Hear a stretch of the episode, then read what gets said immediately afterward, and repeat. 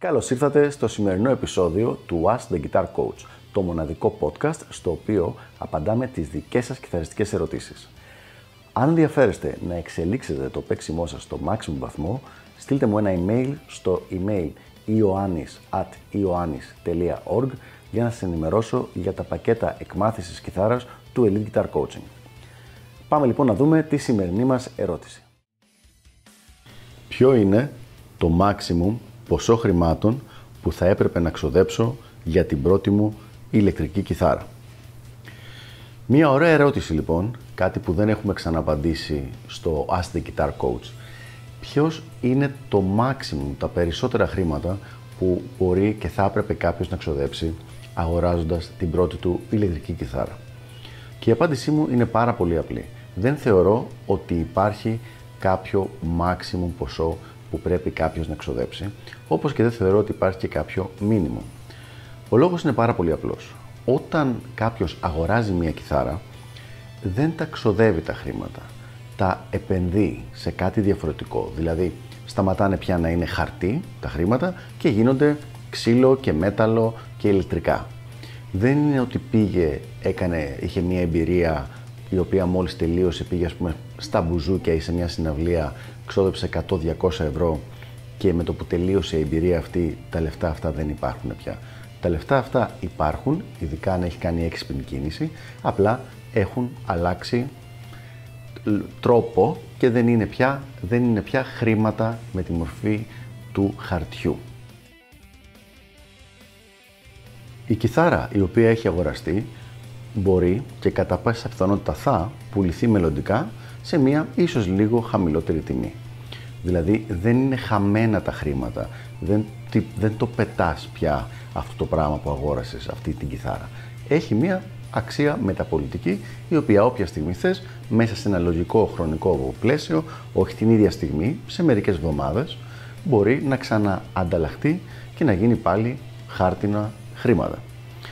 Με αυτή τη λογική λοιπόν, είναι πολύ καλύτερα όταν πάει κάποιος να αγοράσει την πρώτη του κιθάρα να δημιουργήσει συνθήκες που θα του είναι εύκολο αν αποφασίσει μελλοντικά να την πουλήσει να μπορέσει να το κάνει αυτό αρκετά εύκολα. Αυτός είναι ο καλύτερος τρόπος και όχι το να ψάχνει να δει να μην ξοδέψει, να μην επενδύσει όπως είπαμε περισσότερα χρήματα στο όργανο.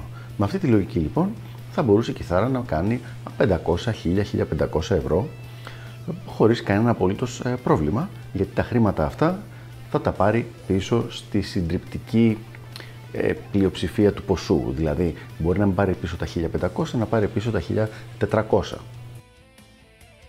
Αλλά ας δούμε το εξής. Έστω ότι κάποιος λοιπόν αγοράζει μια κιθάρα, την αγοράζει για 1000 ευρώ και με, την κρατάει 3 χρόνια και μετά την πουλάει και την πουλάει στα 900 ευρώ. Αυτό είναι κάτι πάρα πολύ ρεαλιστικό, έχει γίνει πάρα πολλές φορές.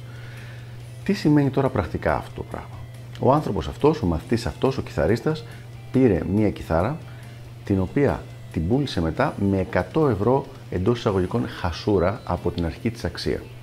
Πρακτικά λοιπόν νοικίασε ένα πολύ καλής ποιότητας όργανο για 100 ευρώ για 3 χρόνια.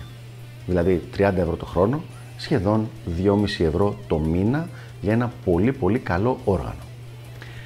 Όταν αρχίζετε λοιπόν να το βλέπετε έτσι αυτό το πράγμα, καταλαβαίνουμε ότι δεν υπάρχει κάποιο όριο στα χρήματα, απλά πρέπει να σιγουρευτούμε ότι θα πάρουμε κάποιο όργανο το οποίο θα μπορεί μετά να πουληθεί σε καλή αξία, σε αρκετά χρήματα δηλαδή, πολύ κοντά στο αρχικό κεφάλαιο που ξοδέψαμε, καθώς και να πουληθεί σχετικά εύκολα. Για να ενημερώνεστε κάθε φορά που ανεβαίνει καινούριο επεισόδιο, μην ξεχάσετε να πατήσετε subscribe εδώ κάτω και επίσης πατήστε το καμπανάκι ώστε να σας έρχονται ειδοποιήσεις κάθε φορά. Και τώρα συνεχίζουμε με το υπόλοιπο επεισόδιο. Πώς το πετυχαίνουμε λοιπόν αυτό; Δεν είναι τόσο δύσκολο. Πρώτα απ' όλα κοιτάμε να αγοράσουμε κάποια κιθάρα η οποία είναι από κάποια γνωστή μάρκα. Κιθάρες όπως είναι της Fender ή της Gibson ή της Ibanez γενικά κρατάνε αρκετά καλά τη μεταπολιτική τους αξία. Το δεύτερο, που είναι αυτό το οποίο είναι το πιο δύσκολο για τους περισσότερους, λόγω νοοτροπίας απλά, είναι ότι προσπαθούμε να πάρουμε ένα όργανο σε καλή κατάσταση μεν, αλλά μεταχειρισμένο. Ο λόγος που γίνεται αυτό είναι ότι η, το μεγάλη, η μεγάλη πτώση της αξίας μιας κιθάρας γίνεται από τη στιγμή που θα την αγοράσει καινούρια μέχρι το την πουλήσει μεταχειρισμένη. Αλλά από πρώτο χέρι σε δεύτερο χέρι, δηλαδή όταν είναι η κιθάρα μεταχειρισμένη, την έχεις αγοράσει μεταχειρισμένη, όταν την ξαναπουλήσεις δεν υπάρχει μεγάλη αλλαγή στην αξία. Για να δούμε ένα παράδειγμα. Έστω ότι μία κιθάρα αγοράζεται καινούργια στα 1500 ευρώ. Μετά από ένα-δύο χρόνια είναι πολύ ρεαλιστικό, άπαξ και την έχεις αγοράσει καινούργια στα 1500, να πουληθεί στα 1000 ή στα 900 μεταχειρισμένη. Έστω λοιπόν ότι πουλιέται στα 900. Την κρατάει λοιπόν αυτός που την αγόρασε στα 900 για 2 ή 3 χρόνια και μετά την πουλάει. Όταν την πουλήσει, η κιθάρα μπορεί να πουληθεί και ακριβώς στα 900 που την αγόρασε ή στα 800. Συνήθως όχι παρακάτω, εκτός αν έχει κάποια χτυπήματα ή έχει βγάλει κάποια προβλήματα το όργανο. Σε κάθε άλλη περίπτωση λοιπόν, τα χρήματα είναι σχεδόν ίδια με αυτά τα οποία ξόδεψε ο άλλος. Άρα είναι πολύ καλή λύση να παίρνουμε μια μεταχειρισμένη κιθάρα όπως έχουμε πει και σε προηγούμενα επεισόδια του Ask the Guitar Coach.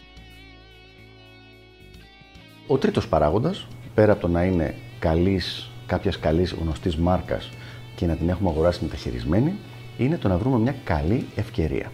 Σε αυτό είναι κάτι το οποίο αν ο μαθητής είναι αρχάριος, καλό είναι να απευθυνθεί σε κάποιον που ξέρει κατά προτίμηση στον καθηγητή του και επίσης να αποφευθεί το πολύ συνηθισμένο λάθος των αρχαρίων το οποίο κάνουν που παίρνουν μια κιθάρα και μετά πάνε για μάθημα ενώ πρέπει να γίνει το ανάποδο.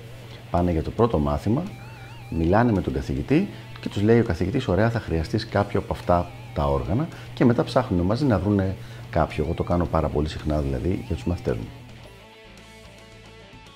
Εν κατακλείδη λοιπόν, δεν υπάρχει ένα ποσό το οποίο είναι το maximum το οποίο θα έπρεπε κάποιος να, να προσέξει και να ξοδέψει για την πρώτη του κιθάρα. Φτάνει να κάνει όπως λέμε τα κουμάντα του, ώστε να μπορεί μετά να την πουλήσει οποιαδήποτε στιγμή είτε αλλάξει γνώμη, είτε αποφασίσει ότι δεν είναι αυτό το πράγμα για εκείνον η ασχολήσει με το όργανο ή ότι θέλει να αλλάξει όργανο, ώστε να μπορέσει να πάρει τα λεφτά του πίσω. Και αυτό γίνεται με τους τρεις τρόπους που είπαμε παραπάνω. Αυτά λοιπόν για το συγκεκριμένο θέμα. Ελπίζω να βοήθησα και τα λέμε στο επόμενο επεισόδιο του Ask the Guitar Coach. Γεια χαρά!